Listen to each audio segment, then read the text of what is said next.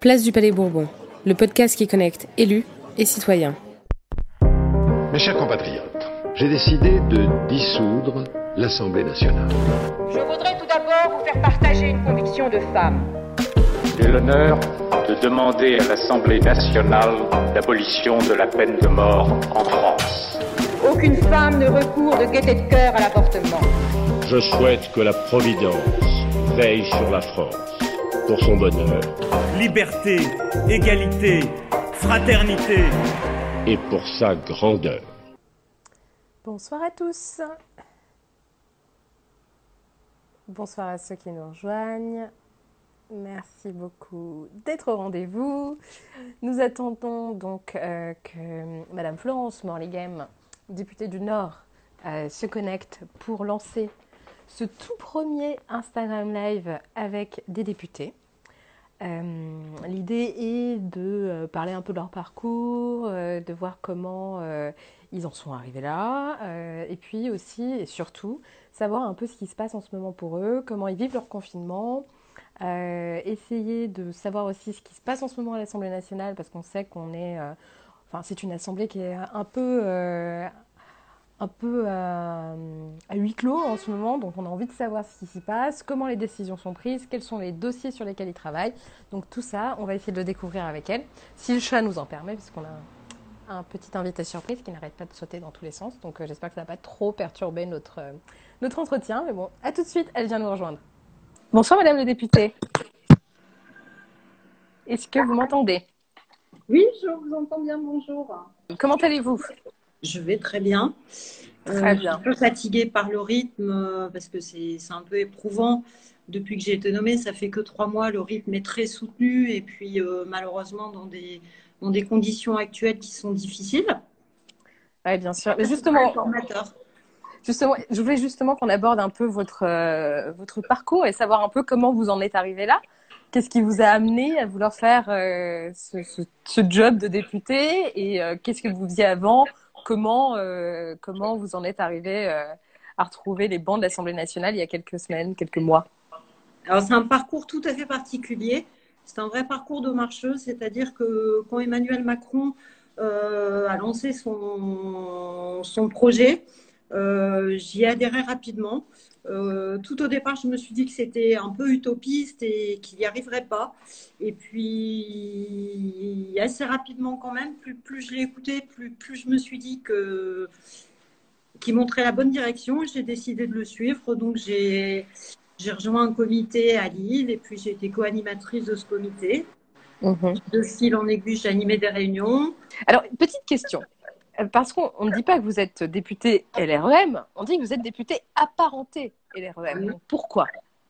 Je suis députée apparentée parce que j'ai quitté le mouvement, euh, pas du tout suite à un désaccord avec le gouvernement ou la politique du gouvernement, mais plutôt par rapport au, au fonctionnement des instances au niveau local, euh, avec qui j'ai eu quelques désaccords et j'étais pas la seule. Euh, voilà, moi je me suis engagée en politique pour un, pour, pour un véritable renouveau. Mmh. Je pense des talents de la société civile euh, qui sont méritants. Euh, voilà, et qu'il faut reconnaître chacun sa juste valeur en dehors des anciens réseaux. Et qu'est-ce que vous faisiez avant d'être député alors? Parce que ça, on, on ah, devrait savoir. Euh, j'ai une vie un peu compliquée. J'ai souvent tendance à dire que mon parcours, euh, mon parcours politique, euh, quand j'y réfléchis, ça me renvoie au film Slumdog Millionnaire. D'accord. J'ai eu un parcours de vie assez euh, particulier. Euh, j'ai eu une éducation euh, très droite catho, je peux le dire. je suis orientée aujourd'hui un peu plus avec le corps à gauche, je pense que c'est clair. Et, si vous voulez, je, suis fille de médecin, donc j'ai eu une éducation bourgeoise à l'école publique, etc. Mais euh, je me suis ensuite mariée, j'avais une très bonne vie, etc. Je me suis mariée en séparation de biens. Qui fait que le jour où j'ai divorcé, je suis partie avec mes deux enfants. Et puis, euh, on va dire, bon, ben voilà, dans des conditions pas forcément très favorables parce que je n'avais pas travaillé pendant 15 ans. Donc, si vous voulez, ça, je, je suis passée un petit peu de l'autre côté euh, de la vie facile où, on, voilà, je ne suis pas restée mariée euh, avec un homme parce que je partais en vacances trois fois par an. J'ai changé de vie, je suis plus partie en vacances, euh, voilà, j'ai relevé ça. Et puis, euh, suite à ça, j'ai aussi connu une perte d'emploi à un moment dans ma carrière. Donc voilà, ça m'a confrontée à des difficultés euh, qui n'étaient pas communes en fait aussi à mon entourage social. Mhm. donc j'ai, voilà, c'est la confrontation à certains, à certains faits de vie qui fait que j'ai vraiment eu envie de m'engager parce que par moment, l'injustice, elle est mal perçue, mal expliquée. Mm. c'est vraiment générateur de, de beaucoup de pensées euh, en fait. Voilà. Et donc, votre vocation politique, elle est un peu venue de là, en voulant changer les choses, j'imagine, et essayer de, de contribuer à une amélioration de la société, peut-être? Oui, bah, je, je l'ai toujours fait, soit par du bénévolat, euh, j'ai toujours été active. Euh, euh, dans la vie sociale. Quand mes enfants étaient à l'école, je participais à énormément de choses. Euh, voilà, je me suis toujours investie dans des bibliothèques. Euh, je suis investie dans une association de lutte contre la précarité alimentaire. Donc, ce, côté, si vous voulez, d'être tourné vers l'autre, mhm. ce côté de la solidarité, si vous voulez, je, je, le porte sur moi. Donc, quand je parle de, de solidarité alimentaire, je sais ce que c'est. Euh, je sais ce que c'est rencontrer quelqu'un qui a faim et qui explique que quand on a vraiment très faim et qu'on n'a vraiment rien, boire de l'eau tiède, c'est ce qui cale le mieux l'estomac. Donc, euh, il explique la façon de boire et à quelle température boire l'eau. Enfin, c'est des... Ça, c'est des échanges, si vous voulez, qui, qui, nourrissent vraiment mon engagement. C'est-à-dire que voilà, je me nourris de la réalité. Euh, là, j'ai réagi il n'y a pas très longtemps sur les prisons, bah, parce que voilà, j'ai touché ça du doigt. C'est voilà. oui, on sent que mes émotions. Hein. On sent que votre, euh, on sent que votre engagement, en tout cas euh, politique, est plus loin d'une simple carrière, en fait. Hein. On est vraiment sur une quelque chose de presque vocationnel. Moi, je n'y suis pas du tout allée par ego. J'y suis allée parce qu'à un moment, j'ai été soutenue. Euh, je me suis toujours d'ailleurs, donc c'est ce qui mhm. m'encourage beaucoup je suis pas du tout euh, allée sur marche en disant un jour je serai attachée parlementaire, un jour je serai euh, candidate. Je... Mhm. J'ai répondu à l'appel aux candidatures des législatives parce qu'Emmanuel Macron avait fait appel aux femmes. Mhm. Euh, tout à fait. voilà, largement améliorer les conditions de la parité dans l'hémicycle. Mhm. voilà, aujourd'hui je suis heureuse parce que je représente quand même un parcours de, marcheuse qui je pense est, est reconnu. Mhm. Euh, je, voilà, je, reste très engagée sur le terrain et très engagée dans l'action euh, à l'Assemblée. Donc vous parlez de vos engagements. Euh, en tant que député aujourd'hui, est-ce que vous avez le sentiment que vous pouvez vraiment faire des choses? Est-ce que vous avez l'impression que le fait d'être dans l'hémicycle, d'être sur les bancs de l'Assemblée nationale, ça vous permet de concrétiser votre engagement à travers des mesures législatives et à travers les politiques publiques? Oui, oui, tout à fait. Et en fait, je, pense que c'est le, que c'est le cœur de, de, la fonction aussi, de savoir défendre les intérêts euh, de sa circonscription euh, au niveau national. Euh, voilà, ça, ça, ça, sous-entend d'autres problèmes au niveau des gestions de collectivités, etc. Bien sûr. Des politiques territoriales qui peuvent pas être les à Marseille qu'à Lille. Donc, ça, c'est un sujet qui est, qui est très riche. Et, moi, moi, ce que j'apporte, parce que je ressens quand j'ai été nommée députée, même en tant que suppléante et en tant que marcheuse, je veux dire, depuis que je me suis engagée, j'ai toujours eu le même niveau d'investissement. J'ai mhm. commencé à travailler au marché d'Oisem en janvier 2017. Euh, enfin voilà, je, depuis, j'ai jamais arrêté de, voilà, de m'entraîner de, de, ces valeurs de terrain. Et l'écoute est très importante. Bien sûr. Euh, je suis heureuse aujourd'hui d'être sollicitée directement euh, parce que, en plus, mon équipe n'est pas encore vraiment mise en place parce que, bon, bah, au bout de trois mois, vous vous doutez qu'après la mm. réforme de retraite, le 49.3 passé au Covid, c'est un peu rock'n'roll. Oui, j'en conviens. Pas encore de site internet. Enfin, voilà, tout, tout, tout est un peu à l'arrêt parce que l'activité est arrêtée. Donc, euh, ouais. Précisément, j'aurais aimé que. Je ce que je fais, donc je suis présente. Euh, D'accord. Je, je, saisis un peu euh, ce que, l'opportunité pour euh, faire une petite transition sur ce que vous êtes en train de dire. Euh, comment ça se passe en ce moment pour vous? Déjà, où est-ce que vous êtes? Depuis combien de temps êtes-vous confiné Et comment le travail parlementaire arrive à être maintenu? Comment ça s'organise au sein de l'hémicycle sans, la, sans les 577 députés présents? Alors, ça a été difficile au début. Euh, moi, j'étais à l'Assemblée au moment où est tombée l'annonce euh, du fait de, de, personnel et de députés contaminés. Euh, J'avais fréquenté l'hémicycle et des députés infectés. Donc, à mon retour de Paris, je me suis auto-confinée 14 jours, c'est-à-dire que j'ai évité tous les contacts physiques, ce qui était pour moi un sacrifice parce que je prenais du retard ce que j'avais prévu pour ma circonscription. Parce que depuis que j'ai été nommée, avec la réforme des retraites et pour faire mmh l'apprentissage de mon métier euh, à l'Assemblée, euh, je voilà, j'ai pas été très présente ici. Et en fait, j'ai dû faire cette parenthèse. Et cette parenthèse, au moment où je pensais la réouvrir, arrive le Covid. Donc là, bah, je ne peux rien prévoir. Mm. Euh, voilà, je, je, suis en relation avec le monde de l'entreprise, avec le monde de la santé, enfin, le monde économique et social en général, on va dire. Mhm. Mais euh, pas autant que je le voudrais. Les journées sont trop courtes. D'accord. Et comment s'organise le travail parlementaire, donc concrètement Alors, le travail parlementaire, euh, petit à petit, on a mis en place un, travail par système de visioconférence. Mhm. Donc, les auditions se font par visioconférence, mhm. aussi bien au niveau du groupe que des commissions. D'accord. Euh, et puis les, dispositions à l'Assemblée vont s'assouplir un peu, donc je pense que euh, voilà, il y aura plus, petit à petit, il y aura plus de députés dans l'hémicycle. Et mhm. tout ça est en train de se mettre en place pour espérer un retour, euh, voilà, un fonctionnement plus normal parce que la visioconférence, c'est, il y a un côté frustrant, c'est tout ce lien mhm. qu'on n'a jamais quand on ne voit pas les gens. Hein. Oui, bien sûr. Et est-ce que euh, comment ça s'organise concrètement? Enfin, on sait qu'il y a quelques députés qui sont encore à l'Assemblée nationale. Euh, combien sont-ils par groupe? Comment les, les, votes sont organisés aussi, puisque vous n'êtes pas tous sur place pour pouvoir voter? D'ailleurs, on peut se poser la question aussi comment ça se fait que le vote électronique n'est pas encore possible? Enfin, Est-ce qu'il y a des, des... Est-ce que toute cette crise aussi va permettre de réfléchir à, au, à la modernisation du travail, peut-être, d'après vous? Alors, je pense, alors effectivement, si vous voulez, le fonctionnement de l'Assemblée, euh, c'est aussi un fonctionnement, on va dire, de, tradition républicaine. Donc, euh, voilà, ça ne peut pas être euh, bousculé du jour au lendemain. Par contre, c'est sûr que les sujets de démocratie participative sont de, de plus en plus prégnants.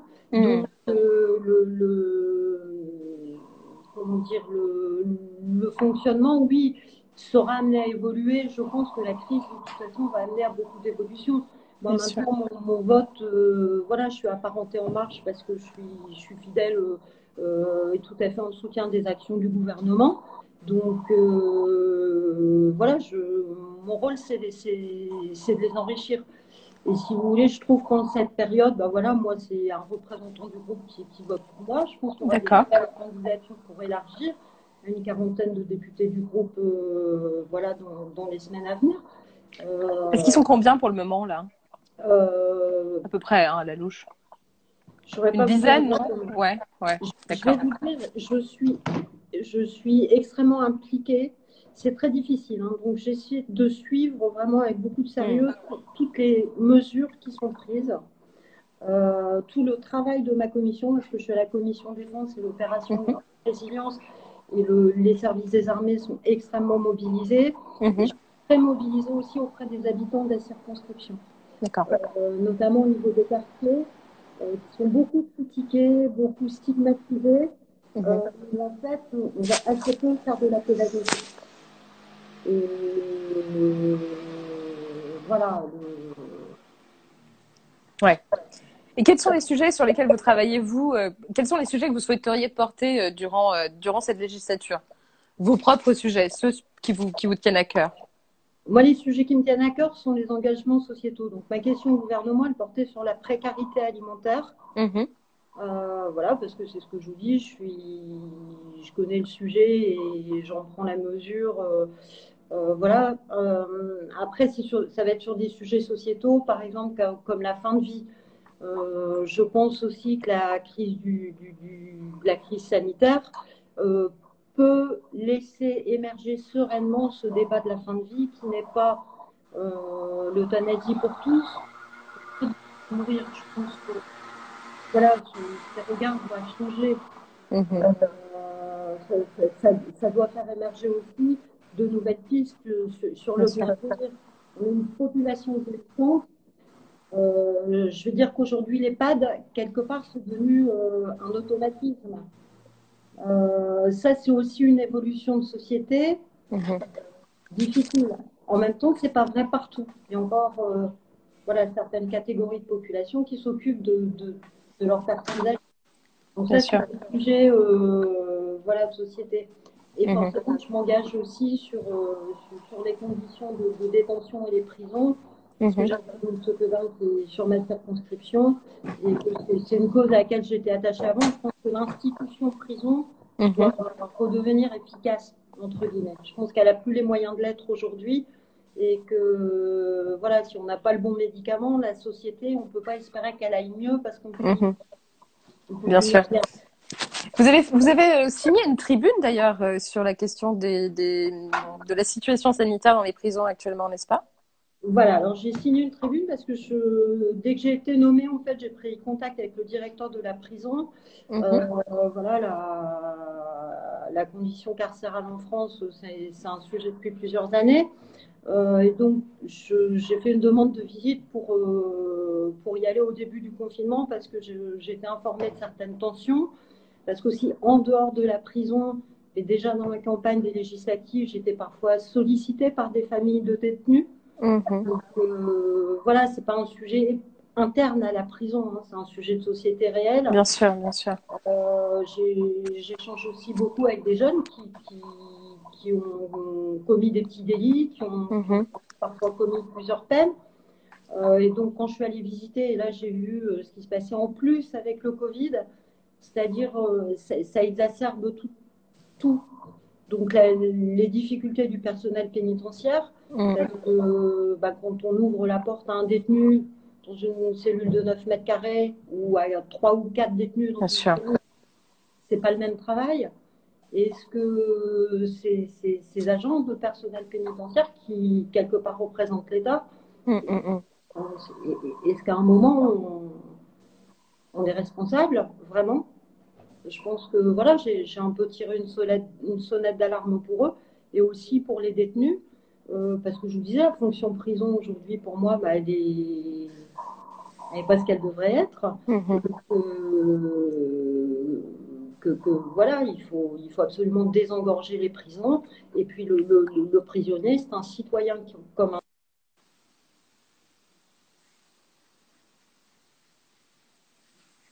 Ah, il y a eu un petit problème de connexion. On vous a perdu. Euh, ça, ah voilà, c'est bon. sujet. Donc, si vous voulez, quand j'ai visité la prison, suite à Mm. ça, j'ai pris contact. Euh, je me suis dit, je ne suis pas experte du domaine. Mhm. Je me suis dit qu'il fallait que je m'entoure. Donc, j'ai contacté des avocats pénalistes. Mhm. Euh, j'ai contacté des présidents d'associations, euh, j'ai contacté des magistrats, j'ai contacté des associations. Et puis petit à petit, l'idée d'une tribune a émergé. Et puis donc, elle a abouti. Alors forcément, on me, on me dit euh, souvent que voilà, c'est pas un sujet vendeur. Hmm. C'est sûr que euh, les prisons, la fin de vie, les thérapies de conversion, c'est pas forcément des sujets vendeurs. Euh, en même temps, ce sont de vrais sujets.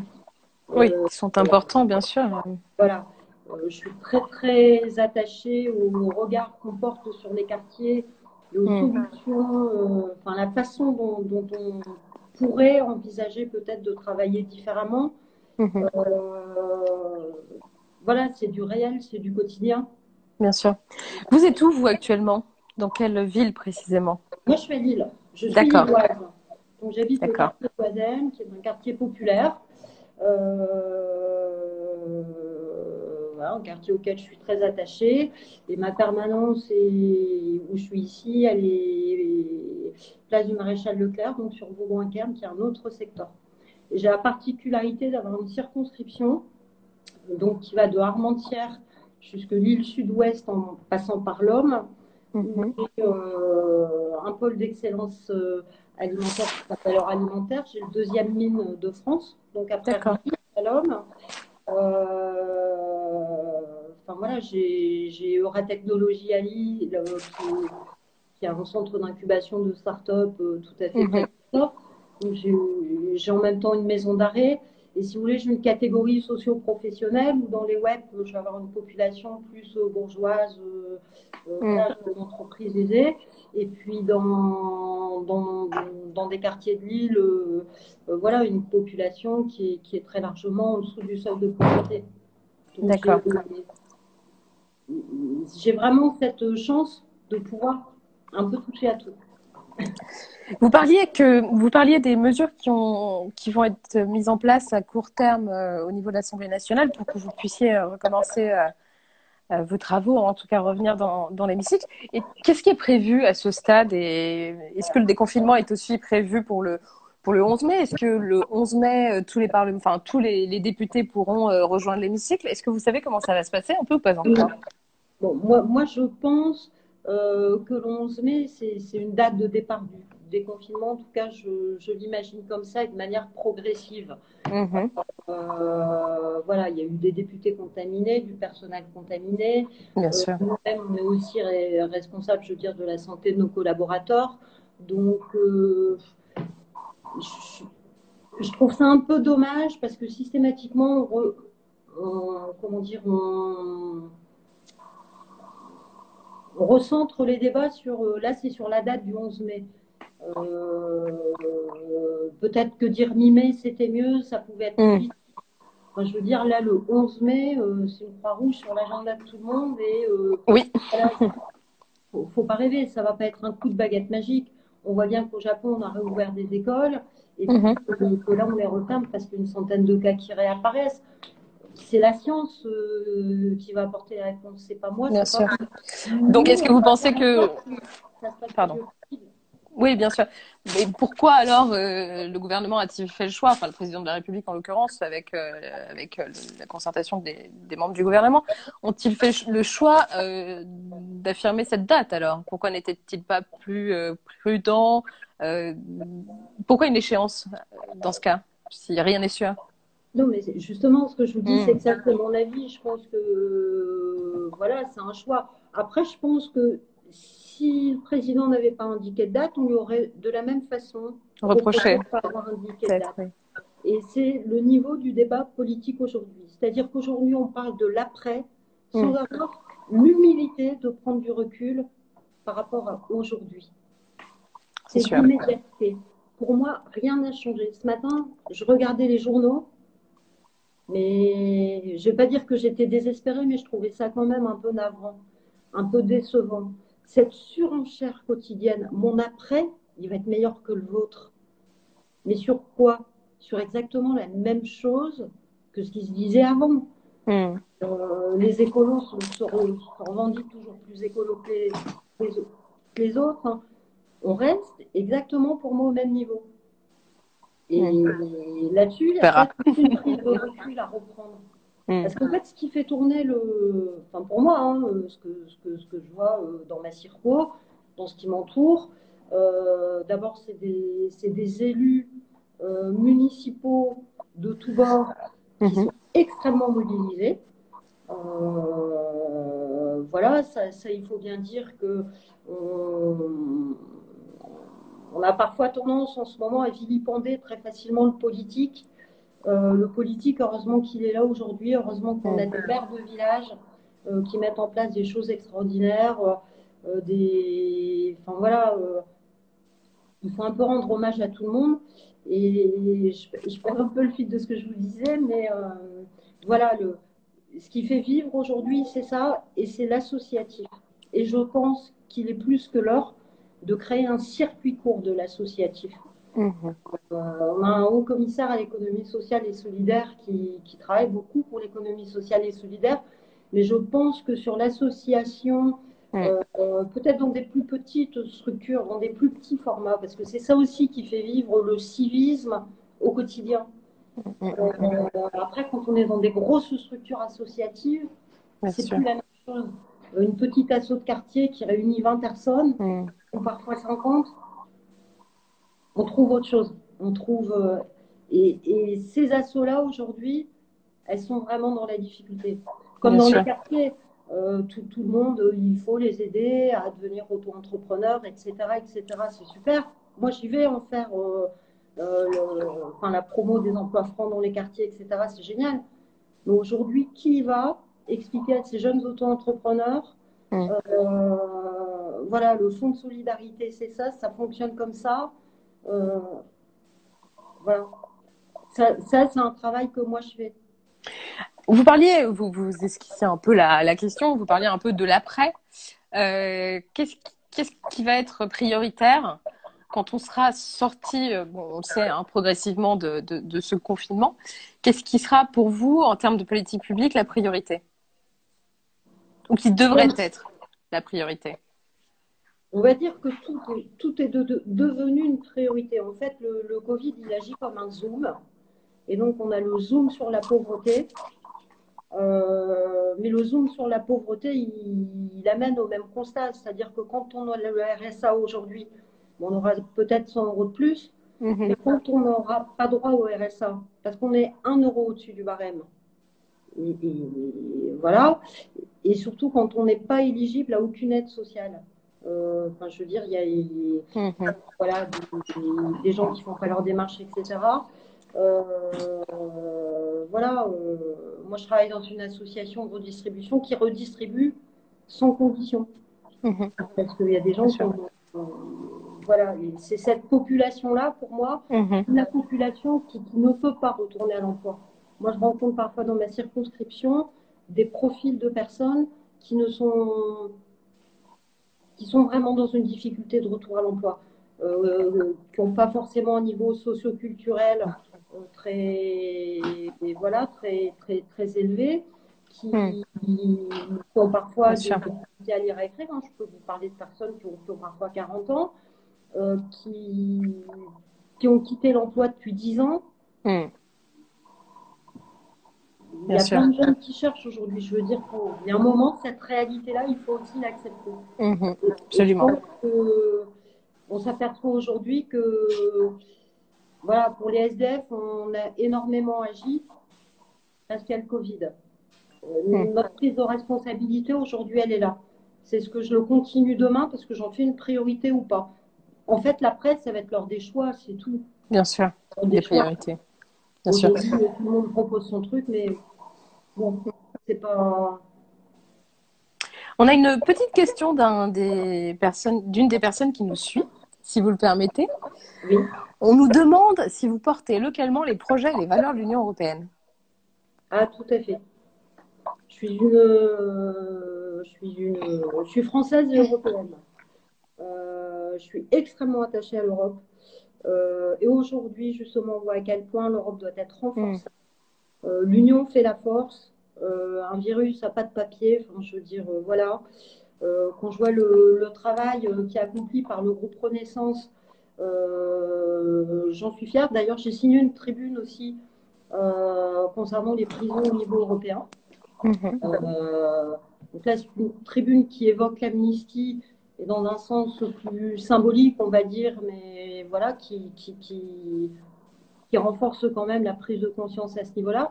Et je pense que l'Europe, c'est aussi euh, euh, un garde-fou pour, euh, voilà, pour garantir les, les libertés fondamentales de Mhm. chacun de, de, de- de la France. Et voilà.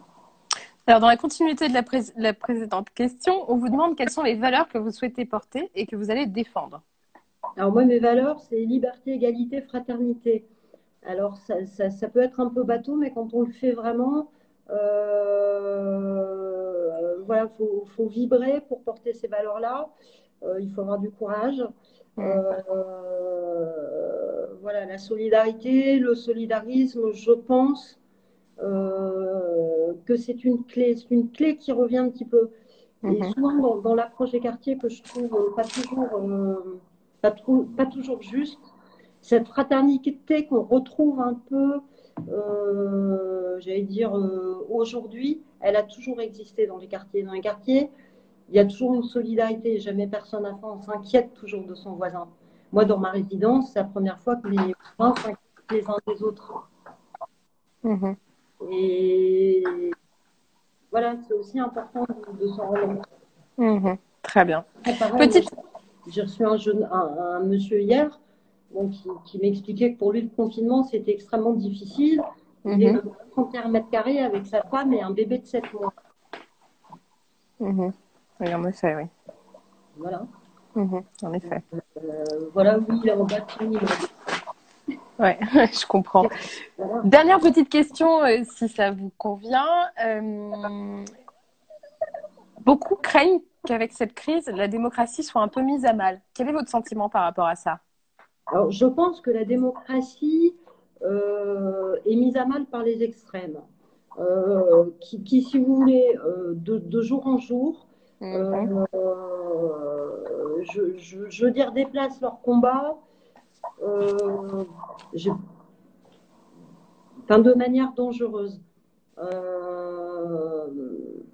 Voilà, stigmatiser aujourd'hui les immigrés, certaines populations, etc., parce qu'on est en période de Covid, c'est pas normal. Euh, je veux dire, euh, euh, j'ai lu il y a deux, deux, trois jours, je crois, un tweet de Bardella, je ne sais plus ce qu'il disait. Euh, c'est beaucoup plus facile d'être dans l'opposition, ça c'est une certitude, que d'être dans la majorité. Dans la majorité, on est attaqué, dans l'opposition, on attaque. Attaquer à tort et à travers, c'est pas constructif. Euh, sur des valeurs d'exclusion, sur, euh, enfin, quand, quand- quand je vois l'approche des quartiers qu'ils peuvent avoir, qui est complètement réductrice, euh, qui est ben, je veux dire, le discours sur les quartiers, de toute façon, si, si, si, on, ne, si on ne le fait pas évoluer, on en parle comme il y a 20 ans. On en parle exactement comme il y a 20 ans. Et il y a 20 ans, à Lille, c'était c'était compliqué dans les quartiers. Et je crains que ça le redevienne à un moment. Effectivement. Dans votre ouais. Dans votre quotidien, dans le travail que, que vous effectuez au quotidien, euh, ça fait peu de temps que vous avez pris vos fonctions, mais que- quelle est votre ambition et comment vous pensez pouvoir maintenir du lien avec vos électeurs? Alors, le maintien du lien, je l'ai parce que déjà, je suis lilloise. Euh, je circule depuis des années à pied en transport en commun. Mhm. Je suis bien identifiée dans mon quartier. Je n'ai pas changé mes, mes habitudes. D'accord. Je n'ai pas changé non plus mes fréquentations. Euh, Donc, si vous voulez, mon, mon objectif, c'est surtout de garder les pieds sur terre. Parce que c'est Mhm. vrai que les bords de la République, quand vous allez à l'Élysée, quand vous, quand- quand vous allez dans un ministère, quand, quand vous rencontrez bah, forcément des spécialistes émérites euh, à l'occasion de, de réunions de travail, euh, oui, forcément, là, là, là, on prend la notion. Moi, la notion d'être député, je l'ai prise au premier jour où je suis sortie de chez moi. Mhm. J'ai vu qu'on me reconnaissait, même si on connaît mon engagement, Mhm. respect, des gens qui me tutoyaient, qui d'un seul coup se mettent à me vous voyez, mais oui, mais maintenant vous êtes député. Bah oui, mais ça change. Ah oui. Mais euh, voilà, ça c'est des petites choses importantes. Ce que je voudrais faire, euh, c'est laisser une, une trace pour l'intérêt général. Mm. C'est- absolument rester fidèle à mes valeurs. Euh, c'est voilà, donc pour ça, bah, il faut savoir s'entourer, je pense. Garder les pieds sur terre, travailler toujours, être à l'écoute des critiques. C'est pour ça que je dis que je suis à l'écoute de tout le monde. Moi, Mhm. pas non plus, je ne demande pas qu'on soit forcément d'accord avec moi, mais je, je revendique le fait que si je n'entends pas tout le monde, je ne peux pas faire mon Vous travaillez correctement. Mm. Donc j'ai besoin d'écouter des, des, des avis différents. Mhm. Donc, il faut que tout le monde se voilà joue le jeu. Euh, on a une occasion. Moi, je, je trouve que, que c'est magnifique de pouvoir la saisir. Super. Bon. Je vous remercie beaucoup. Est-ce que vous souhaitez. euh, Merci à vous. Souhaitez rajouter quelque chose pour conclure? Mais je vous remercie beaucoup pour l'invitation parce que c'est une première pour moi. Et c'est une première pour moi aussi. Voilà, donc c'est une Merci. première euh, pour nous. Et puis j'espère que bah, peut-être dans quelques mois, on fera, on fera un numéro 2 ensemble avec peut-être des sujets plus, plus, Avec plaisir. plus précis euh, sur la suite de mon engagement. En tout cas, je vous souhaite euh, tous mes voeux de réussite. Merci beaucoup. Euh, moi aussi, je vous souhaite tout plein de belles choses. Et merci, merci à ceux qui nous ont suivis. À bientôt. Au Au revoir. C'était Place du Palais Bourbon. Merci de nous avoir écoutés.